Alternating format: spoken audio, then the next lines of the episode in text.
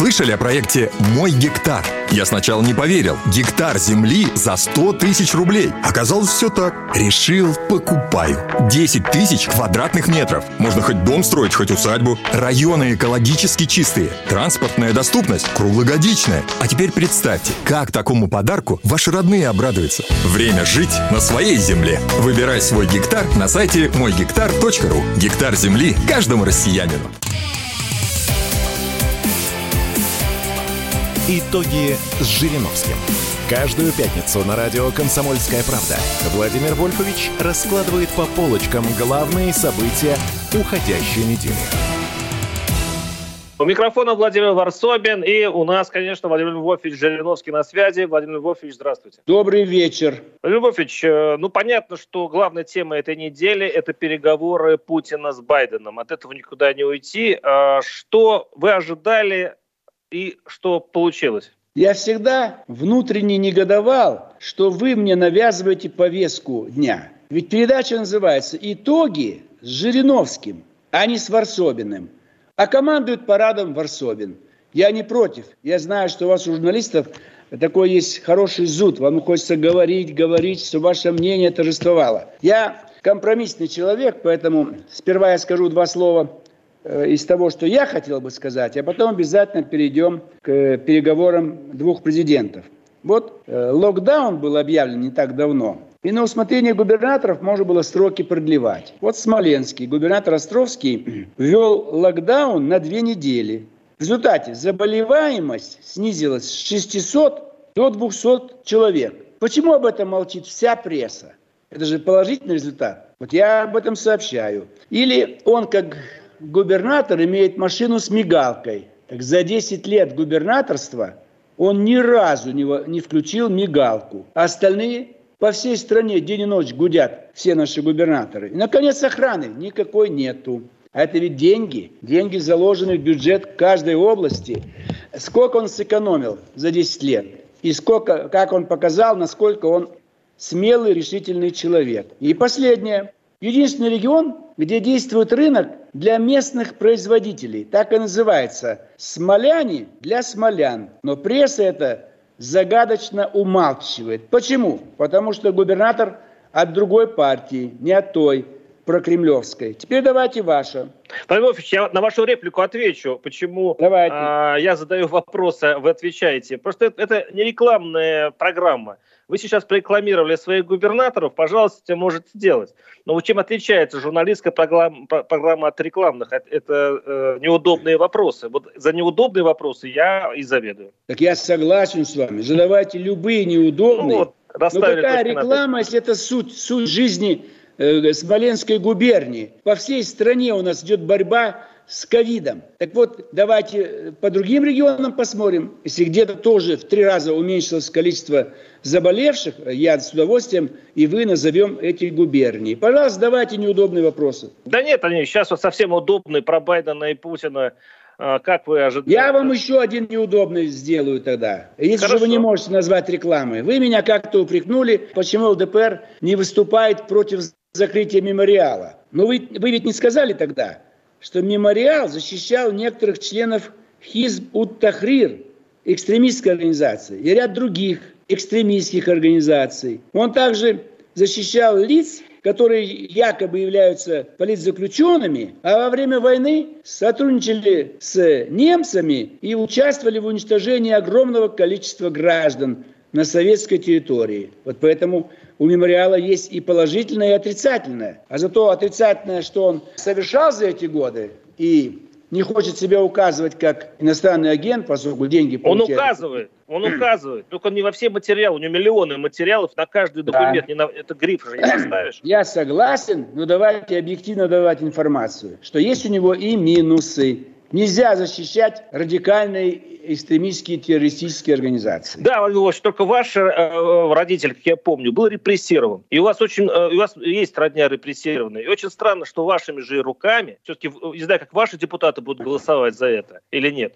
И, а почему и, мемориал? И закопают этих, э, тех, кто расследовали сталинские репрессии. Но они никогда не расследовали тех, кто бабушку сослал на Соловки. Я много раз об этом говорил. Где же мемориал, где же его позиция? Они никогда наших родственников не защищали. У них избранные родственники, избранные фамилии. Как и моего отца, которого сослали в Сибирь, потому что он старший сын владельца фабрики, которую национализировал Молотов. А вы посмотрите в архивы мемориала, там есть ваш отец. Они собирают имени архива, они работают с документами. В этих списках наверняка есть ваш отец, Владимир Вольфович. Вы просто не интересовались. Любой человек да я может перерыл все архивы. Туда. Я перерыл все архивы Ровенской области и архивы наших ведомств, в чьем ведении были Соловки или лагеря в Сибири. Ничего не могу найти. А мемориал Это обращались? Что? Вы в мемориал обращались? Нет. А вот странно. А могли бы и, и такой шанс получить. Ну хорошо, Владимир Львович. Давайте все, дальше. Идем дальше, да. Итак, все-таки упрямо настаиваю на Байдене и Путине. Ваши ожидания сбылись насчет этих переговоров? Ну, во-первых, это хорошо, когда два президента двух ведущих держав мира встречаются. Это великолепно. Это не свидание мальчика с девочкой, там, глядишь, и свадьба скоро, там, или два министра энергетики. Это Три гиганта руководят планетой Земля. Москва, Пекин, Вашингтон. С Пекином мы периодически встречи имеем. И вот уже вторая в этом году с главой Америки. Значит, плюс есть, во-первых, резко снизится напряженность в мире, хотя ее создали специально, чтобы это поставить в плюс Байдену. Вот якобы он встретился с Путиным и войну отложил, что не будет Третьей мировой войны. Какой молодец Байден. То есть специально поднимали шум, все, войска войдут, вот готовы, вот 100 тысяч. Э, никто не собирался входить. Специально пропагандистское поле для встречи чтобы дать фон. Смотрите-ка, после встречи... Вы сами обещали, стало... что мы войдем. Владимир в прошлой передаче наши слушатели могут сейчас послушать нашу предыдущую передачу, и вы да. настаивали, что это удобный момент я вас цитирую, да. удобный момент да. войти в Украину. Да, так я и сейчас так считаю. Я же не говорю, что я отказываюсь. Гражданин Варсобин. Нет, вы просто вы говорите, что никто не хотел. Подождите, вы сказали, что сейчас никто Нет, не хотел за я, Пожалуйста, вы хотели, я, вот лично вы.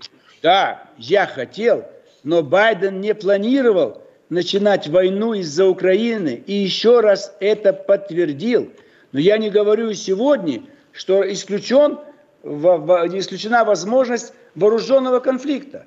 И для нас было бы очень выгодно именно в эти зимние дни все-таки пресечь любую деятельность, направленную против Донбасса, Луганска и против России.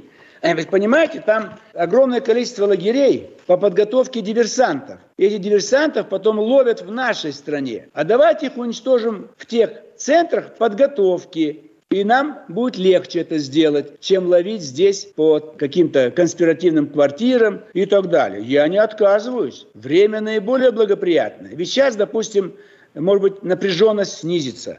Может быть, что-то НАТО решит, э, что Украина и 20 лет не будет принята в НАТО, и натовские войска будут отведены. Но кто мешает им через полгода опять начать заварушку? Через год, через два. Поэтому окончательного решения вопроса нет – а поставка оружия продолжается, и это очень мощное оружие. Это то же самое они поставляли афганским боевикам, которые сбивали наши вертолеты. Поэтому я считаю, что в конечном итоге нам когда-то все-таки придется кардинально решать эту проблему. Ведь за этой проблемой стоит вот бойкот Олимпиады в Китае, а в свое время и у нас был бойкот в 2014 году.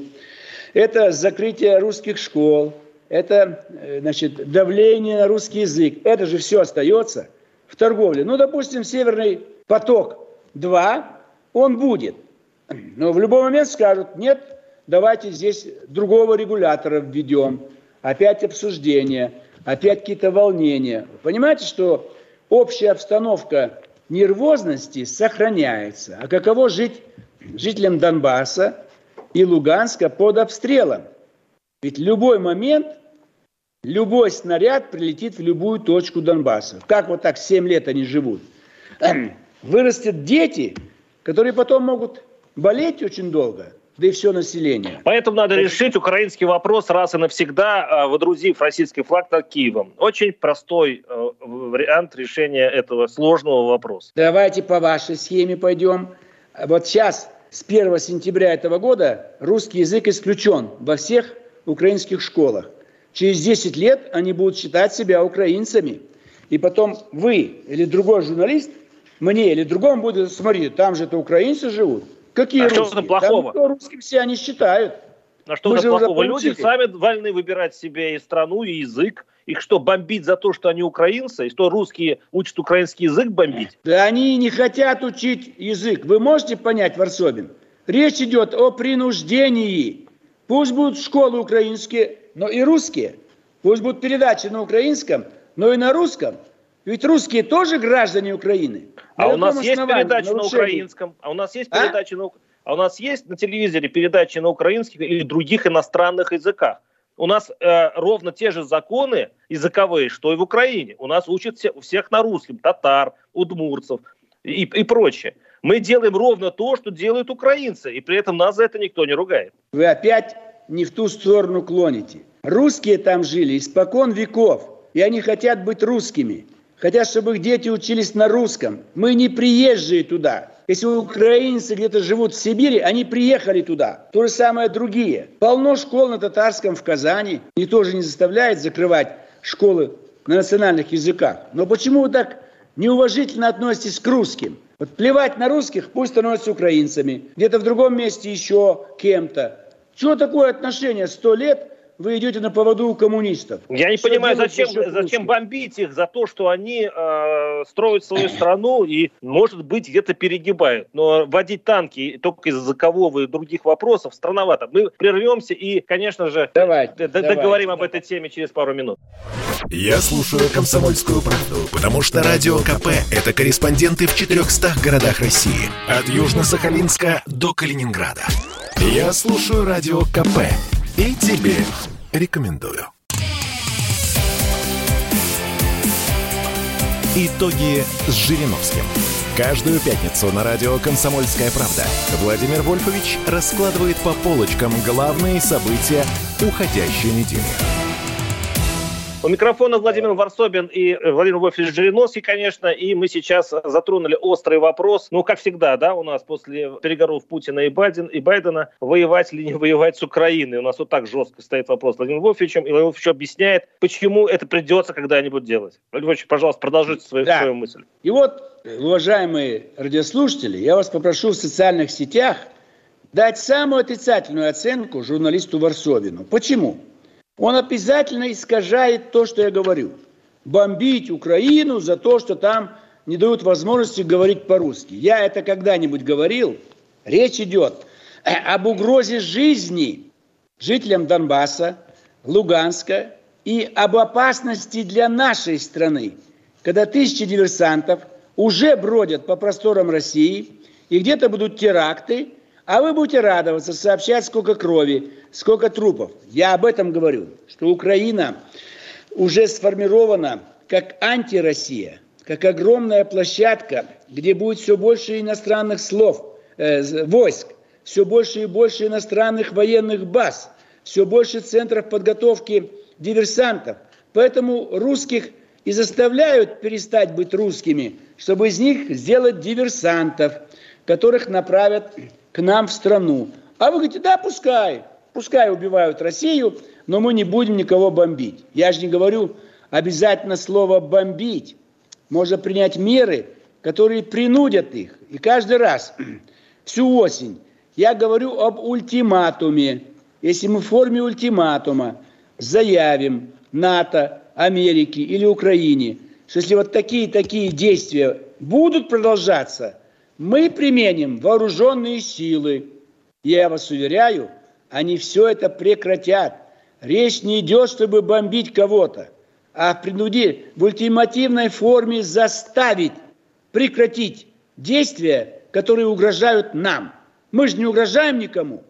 Мы здесь никого не понуждаем, никого не арестовываем, э, не задерживаем. И 15 тысяч человек мы не убили на Донбассе. И никого не захватываем Нет. и в тюрьмах не Но пытаем. Согласитесь, удивительно, разница. что а, не самая первая экономика мира, мягко говоря, угрожает а, почти половину мира большой экономикой. И при этом а, это делает смело, как будто выдержит эту войну. А если ультиматум не пройдет? А если скажет, ну давайте, как то как во дворовый хулиган, который всех задирает, ему никто ни разу не давал сдачи.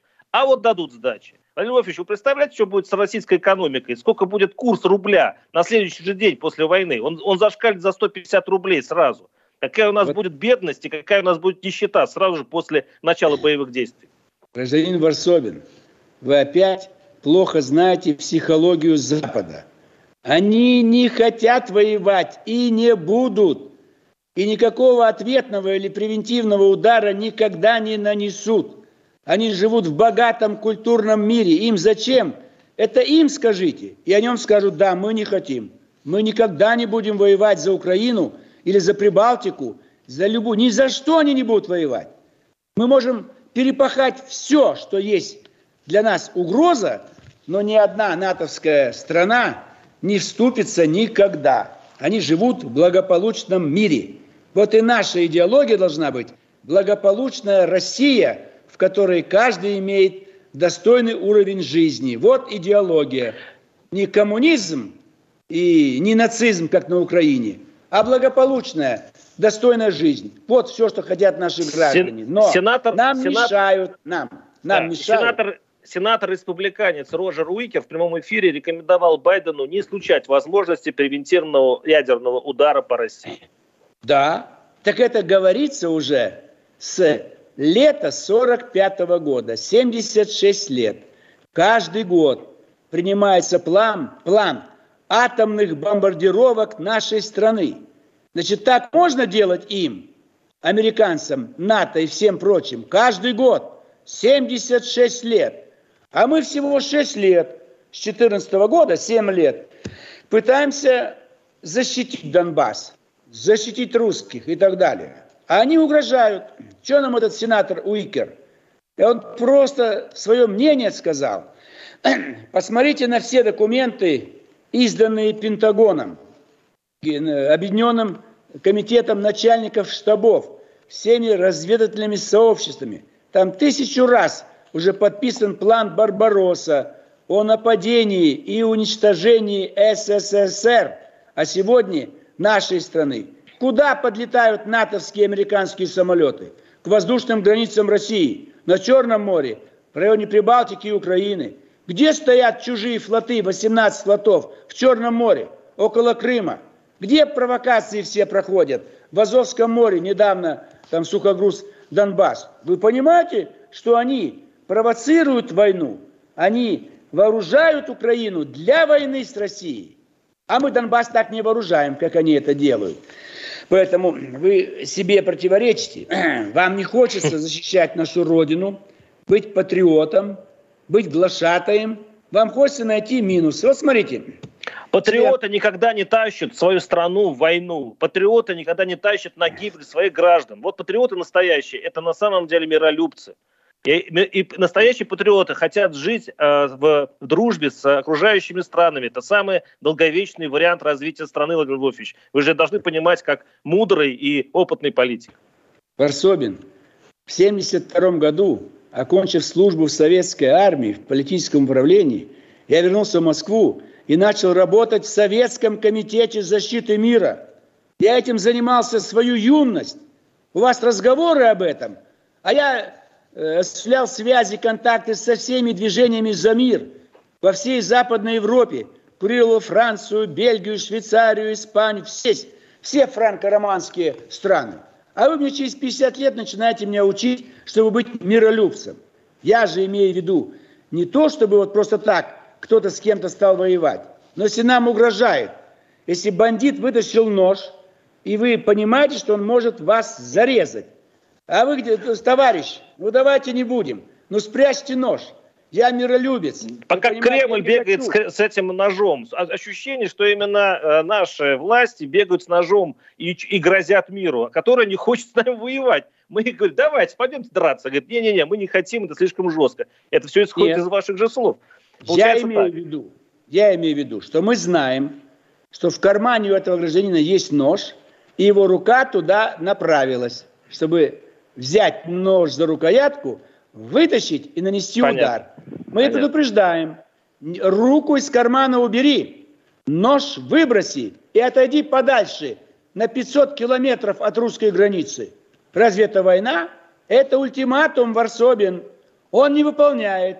Тогда мы применяем физическую силу. Только тогда, когда угроза для жизни остается.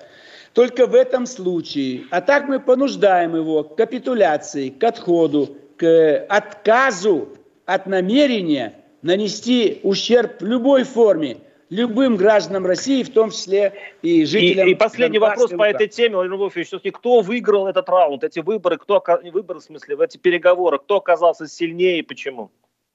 Сильнее наш президент. Поскольку Байден испугался остаться один на один, а наш президент был один. Второе, э, они боятся, они вооружаются, они послали свои войска, свой флот, их самолеты в воздухе баражат вдоль наших границ, а мы спокойненько пьем чай сегодня в пятницу и, так сказать, будем э, праздновать э, дни. У нас с вами много исторических дней – вот у нас, допустим, э, э, какой? Конституция, День Конституции, воскресенье. Почему вы не хотите о ней поговорить? Благодаря кому вы живете по Конституции нашего государства? Это ЛДПР обратилась к избирателям, если бы не было нашей борьбы за голосование за Конституцию, не было бы Конституции, был бы диктаторский режим, Ельцин или ему подобный с Коржаковыми и другими. Как будто Конституция, Вы это не замечаете. Пока как будто Конституция мешает диктаторскому режиму. Тем более ее можно поменять под себя очень легко, как показали прошлый, прошлый год. Давайте прервемся и э, вернемся через пару да. минут. Я предпочитаю правду, а не слухи. Поэтому я слушаю Радио КП. И тебе рекомендую.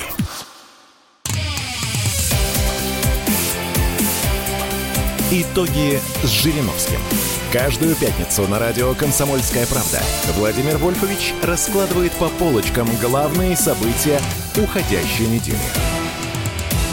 Микрофоном Владимир Варсобин и э, Владимир Вольфович Жириновский у нас на связи. Владимир Вольфович, ну, мы сейчас перед перерывом затронули Конституцию, годовщина, действительно, 28 да. лет назад – была создана, вы это прекрасно помните, вы в этом участвовали. Владимир Львович, а Конституция, кстати, в России, в России не очень популярна. Люди меньше всего думают о Конституции, и многие уверены, что от нее ничто не зависит. Ну, кроме как продление сроков, а, очередное продление сроков президента. Действительно, какая репутация Конституции за эти 28 лет сложилась у людей? Неправильное суждение. Вот правила дорожного движения все не любят. Покажите мне человека, который любил бы правила дорожного движения. Все не любят контрольные работы в школе, ЕГЭ. Однако ЕГЭ сдают, контрольные пишут. Потому Конституция – это не торт, не пирожное, не мороженое. Это основа правового государства. А уже законы, издаваемые в соответствии с Конституцией, там уже записаны конкретные нормы. Она не может жестко действовать, потому что вот э, ворвался э, москвич, как его фамилия, в МФЦ, перестрелял там кого-то. Если бы не заклинило пистолет, он бы еще больше. Глазов. Глазов его фамилия. Это что, Конституция ему позволяет убивать людей? Если кто-то ведет э, борьбу против прививок, это что, Конституция виновата? Там написано охрана здоровья.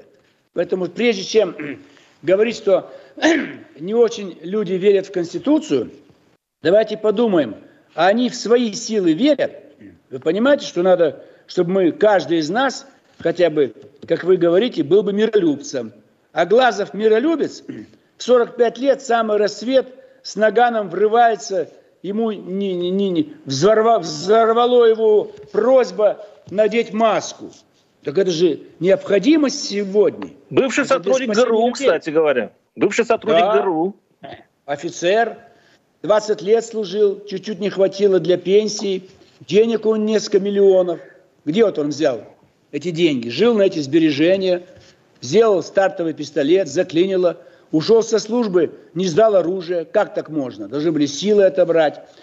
То есть много таких моментов. Давайте, я согласен с вами, давайте соблюдать все правила, все нормы, все кодексы и Конституцию. Но ведь я о другом говорю. Как бы нам не нравилась Конституция, она есть, и в соответствии с ней существует наше государство. Если бы не было Конституции, не было бы 8 раз выборы э, в Госдуму, 7 э, раз выборы президента. Так а кто эту Конституцию принял? Наш народ. Кто агитировал за принятие и обеспечил голосами своих сторонников принятие за ЛДПР 12 декабря 1993 года проголосовало 23 миллиона граждан. Мы получили четверть значит, э, процентов, 20, 23 процента. 13 миллионов проголосовало, а в процентном отношении 23 процента мы получили за э, список ЛДПР. Если убрать эти 13 миллионов, то Конституция бы не прошла. Она с трудом прошла 50% плюс там несколько голосов. А убираем голоса за ЛДПР, ничего не будет. Как отмена ратификации Беловежских соглашений в марте прошлого года. Вчера один коммунист это подавал как плюс КПРФ. Но ведь это же принято голосами ЛДПР. Убираем голоса ЛДПР, и никакие голоса КПРФ не хватили бы для отмены ратификации Беловежских соглашений. Поэтому, когда вы живете по Конституции нашей новой, Варсобин, в субботу утром пьете чай, намазываете густо хлеб маслом, кладете черную икру и хороший кофе. У меня нет черной икры. Вам Дюпин привезет баночку в честь О. Нового года. Грамм 50 Дюпин, не больше. Она дорогая. Ну, красная икра, ну, кабачковая, ну, баклажаны. Ну, в спокойной обстановке. Нигде никто не стреляет. Хотя вот пошли люди в МФЦ, и двое уже в морге. Наверное, похоронят завтра. Вы видите, как жизнь сложна. Не только в Донбассе стреляют. Давайте я прерву вас. Все-таки, да. все-таки э, вспомнил, что Владимир Путин была насыщенная программа и он встретился с правозащитниками. А, вот, Сейчас все, вот. это, все это обсуждают, э, комиссия да. по правам человека, СПЧ. И, э, их э, была повестка такая. Много говорили о э, насилии в тюрьмах и э, говорили о, э, конечно, о инагентах. Там много тем было э, переговорено. Что вас больше всего задело? Какая из правозащитных проблем вам кажется э, важной? Вот мне не понравилось выступление двух представителей Совета по правам человека и развитию гражданского общества. Писатель Сакуров. Это вот наша интеллигенция. Давайте уберем или пусть уйдут от нас те, кто не хотят с нами жить. Это же вообще, как можно так формулировать? Ну вы писатель, пишите рассказы, повести, романы. Вы понимаете? То, что он сказал, ну это же, понимаете, любую страну можно, а в Америке сколько недовольных. Ну давайте распустим Соединенные Штаты, Евросоюз, Англия с трудом вырвалась. Позиция ведь сама по себе абсолютно неверная. Или про Белоруссию, что мы содержим. Вы же понимаете, что в Белоруссии производится огромное количество товаров, в том числе питания, которые мы покупаем – так кто кого содержит, надо посчитать. Подождите, это, эти продукты питания гробят нашу пищевую промышленность, наши ну, колхозы, фермеров и так далее. Их молоко, а, из-за их молока у нас э, очень э, разоряются фермеры. И это большая проблема в сельском хозяйстве. Если бы не было Беларуси, у нас бы более было цветущее сельское хозяйство, это точно. Вот, господин Варсобин, маленькая Белоруссия меньше 10 миллионов – как она может своим молоком залить всю нашу Россию, чтобы наше молоко скисало бы и никто не покупал? Она, ну, дай бог, 3-4 области поставит. А вот вы знаете, Варсобин, что у нас не урожай картошки в этом году? И она закончится в ближайшее время. Где мы купим картошку? В Белоруссии или в Египте. Вот здесь нам выгоднее купить в Белоруссии. Поэтому пускай специалисты посчитают, кто сколько кому дает. Я с вами согласен. Мы очень много помогали всем странам. Но сегодня Белоруссия к нам ближе всех. Поэтому давайте разберемся с дальними родственниками, которые на нас плюют, плохо к нам относятся. Вот возьмите Э, извините, США... извините, извините, Белоруссия или народ Беларуси? Это ведь разные вещи, вы согласитесь? Не путайте вы. Ну все вы все время разделяете. Народ отдельно, власть отдельно, молоко отдельно, армия отдельно. Мы никогда не договоримся и не поймем. Не надо в это дело влезать, вы понимаете? У человека отдельно костюм, отдельно ботинки, отдельно прическа и что? Не надо в это дело влезать. Вы понимаете, что она к нам ближе всех, особенно сейчас – в случае конфликта белорусская армия с удовольствием нанесет мощнейший удар по северу Украины и освободит русские города Чернигов и другие, которые примыкают к Белоруссии, если мы об этом попросим. Поэтому я согласен, много контрабанды идет через Белоруссию. Возьмите более такой пример, э, не молоко. Брянская табачная фабрика закрылась, потому что через границу с Белоруссией огромный поток э, контрабандных сигарет. Конечно, да. нам это невыгодно. Надо пересекать это. А рыба норвежская шла, как белорусская, или тропические фрукты шли. Креветки, тех, белорусские тех креветки. стран, с которыми мы э, эмбарго установили. Есть проблемы. В этом плане я согласен. То же самое Казахстан, там проблемы есть. Что-то там дешевле везут к нам, продают, подрывают у нас. Но это торговля. Во всем мире смысл торговли в одном месте купить подешевле, в другом месте продать подороже. Поэтому давайте это, на это слишком не будем заклиниваться, но защищать наших производителей молока и наших э, фермеров, которые могут пострадать от белорусского импорта. Давайте белорусский импорт отправим туда, где не хватает молока или продуктов питания. А там, где они есть, в приграничных районах, там не будем допускать эти белорусские товары. Прервемся, Владимир Львович, на небольшой блок рекламы. Оставайтесь с нами. Я слушаю Радио КП, потому что здесь всегда разные точки зрения. И тебе рекомендую. Итоги с Жириновским. Каждую пятницу на радио «Комсомольская правда» Владимир Вольфович раскладывает по полочкам главные события уходящей недели.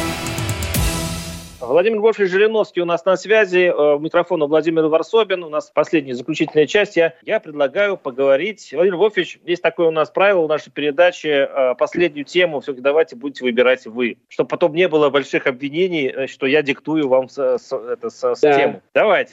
Все вот, Давайте. Вот 10 декабря День прав человека. Я написал дипломную работу на эту тему. Защитил в 1977 году а где вы все были, правозащитники? Вы где все были, когда я уже окончил юридический факультет и моя специализация – права человека в современном мире? А теперь вы нам доказываете, надо мемориал защищать. А что вы меня не защищаете? Обо мне не говорите, что заслуженный юрист Жириновский еще в те далекие брежневские времена эту тему взял. Но я хочу о другом сказать все-таки, то, что ближе к культуре – поскольку я считаю вас человеком высокой культуры, то 10 декабря 200 лет, сегодня, да, нашему великому поэту Некрасову. Его великая поэма «Кому на Руси жить хорошо», когда мы в школе изучали, э, может быть, попу хорошо жить, там, кому-то там, э, какому-то там купцу, все искал поэт, чисто, ну, через главного героя поэмы.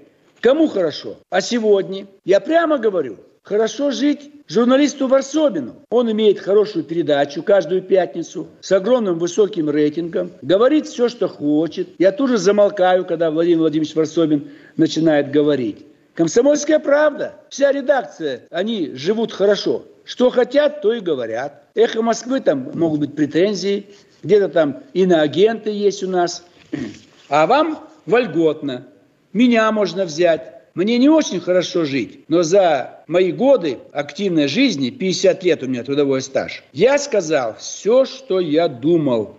И думаю по всем проблемам. И в тюрьму не загремел, и из партии никто не пострадал. Я старался сделать так, чтобы выглядеть перед Варсобиным как миролюбивая партия. Владимир Мы не лимоновцы, не я долго молчал.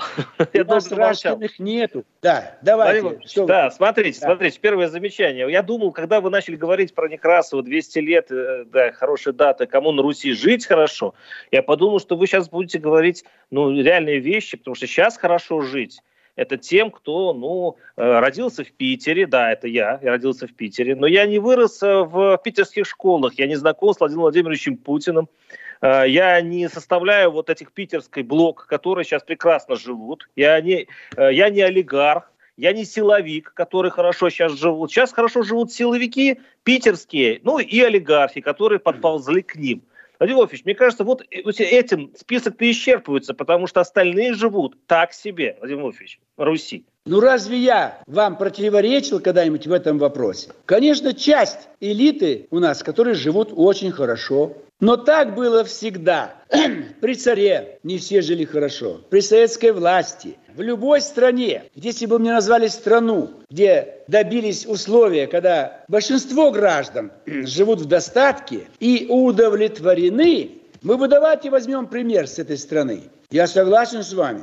Я сам мечтал быть силовиком, но не был членом КПСС, меня не брали. Я бы мог стать олигархом, но я не занимался бизнесом, не очень разбираюсь. Я не родился в Питере, я родился в Алмате, далеко-далеко от Питера. Поэтому никогда не состоял в КПСС. Из-за этого у меня были препятствия в карьере всю мою жизнь. Но что делать теперь? Избавляться от питерских, от силовиков, от олигархов? Это приведет к тому, чему, чего вы больше всего боитесь, Варсобин? Это ведь хуже, чем навести порядок на Украине. Это внутренняя гражданская война. Но я все равно с вами согласен, Варсобин, ибо я человек демократических взглядов.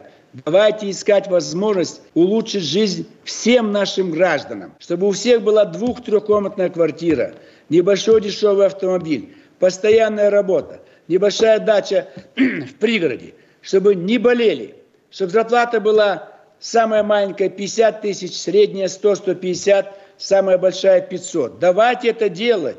Все одеты, обуты, хорошо, театры, питание хорошее, свободны все, высказываются все, вступают в любые партии, но в основном на выборах поддерживают ЛДПР, а не Единую Россию чтобы меньше было упреков в адрес партии. Но изменить, которая... Владимир Вольфович, ничего нельзя, потому что это страшно, да, Владимир Вольфович? Вот изменить... Это вам страшно? Нет, ну, вам, вам страшно. страшно. Вам, Но я-то веду борьбу каждый день за это чтобы у вас был Нет, я имел в виду сейчас, я имею в виду сейчас про власть. Вот то, что вы писали, силовики питерские и так далее, это изменить страшно. И если это страшно, значит, это, это будет, ну, наверное, навсегда. Потому что это нельзя изменить, по вашим словам. Если что-то начнешь менять, то ты получишь хаос, бардак, и страна утопится в крови. Вы это повторяете каждую передачу. Вы таким Нет. образом парализуете полит, политическое поле, чтобы только ничего не делать, только никаких протестов, только не возражайте этим питерским, только молчите, и все будет вот зачем хорошо. вы, Варсобин, зачем вы опять в конце передачи все исказили? Разве я так говорю? Разве я так думаю? Боритесь, протестуйте. Но помните, у вас есть несколько дорог. Я всегда говорил, есть иммиграция, и многие уехали. Есть тюрьма, и некоторые сидят. И есть могила, в которую легли. И я не могу толкать людей нашей страны эмигрировать, сесть в тюрьму или погибнуть. Как Интересно, это сделали а, а есть другие варианты? Как в это этом, сделали в этом, А в этом меню нет других вариантов, да? Вот только вот так? Есть. У нас с вами несколько партий. Поддержите ЛДПР, и мы изменим ситуацию в стране. Я говорю о парламентских методах. Я не могу призывать к физическим протестам, к борьбе физической. Вот у нас э, представитель эсеров на одном совещании недавно говорит, власть не ждут, власть надо брать. Я говорю, осторожней, Олег Нилов, его фамилия. Ты понимаешь, к чему ты призываешь? Если власть брать, это насилие. Так сделали большевики. Поэтому я согласен. Согласиться, что все безвыходное, не надо соглашаться с этим.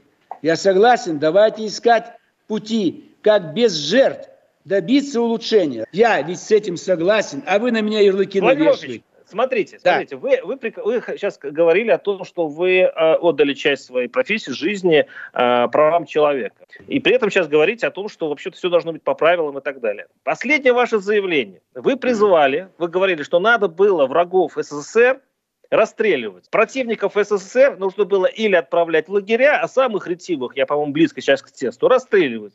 Да? То есть, по большому счету, если бы вы, вас бы выбрали когда-нибудь президентом, то нам, вы наверняка были бы еще хуже э, нынешних властей, потому что у вас методы прямые. Сейчас вы говорите о демократии и так далее. По большому счету, ваши такие ходы простые. Вот если ты против власти, иди в лагеря. Владимир Вольфович, что-то не соответствует одно другому. Но это вы же вырвали все из контекста. Я имел в виду наказать тех, кто незаконно отменили существование СССР и заключили какие-то беловежские соглашения. Эти трое, Ельцин, Кравчук и Шушкевич. О них шла речь. Они совершили государственное преступление, и Горбачев мог их арестовать, отдать под суд и не обязательно расстреливать. Они могли бы еще до сих пор сидеть в тюрьме э, со сроком пожизненного заключения. Я имею в виду, когда совершаются страшные преступления, в результате которых миллионы беженцев, сотни тысяч погибли, людям плохо, резко упал жизненный уровень. Это вам не жалко? Вам жалко только тех трех, которых можно было наказать суровым образом за то, что они натворили в Беловежье 8 декабря 90 Но вы говорите только о Беловежье, вот потому что цитаты вроде бы про всех врагов Советского Союза. Нет, но мы же обсуждали конкретные вещи. Именно Беловежье. Просто цитата была действительно... Нет, имелось в виду э, Беловежье и ни в коем случае репрессий. Никогда ЛДПР и я не выступали, давай арестовывать, давай сажать, давай расстреливать. Так считает журналист Варсобин. Я так не считаю.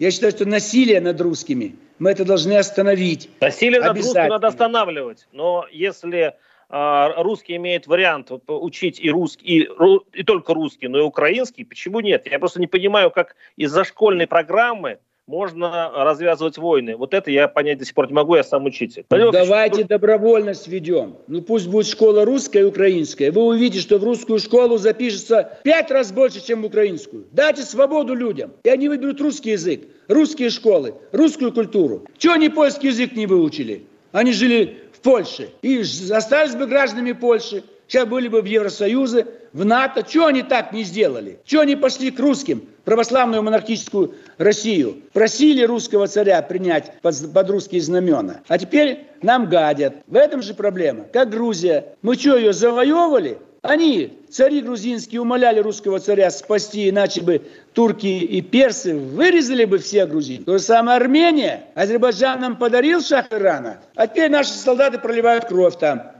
За 200 лет погибло 200 тысяч русских солдат. Вам их не жалко? Русских можно убивать. А если прекратить насилие над русскими, ох, как вы э, считаете, нельзя же. Ну пусть уезжают, да? Как Сакуров вчера сказал. Ну давайте всех отпустим, кто не хочет с нами жить. Так полстраны разбежится. А где русские останутся?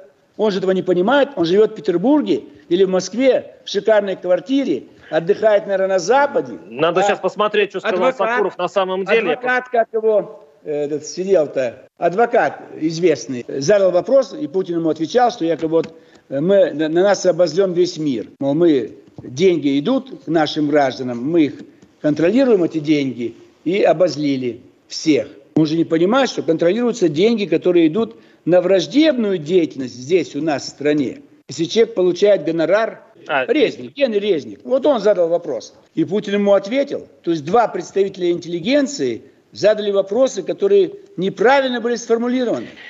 Ну, Владимир Владимирович, мы сейчас правильно сейчас скажем, потому, э, что время наше стекло, и мы встретимся с вами через неделю. Хорошо, до свидания.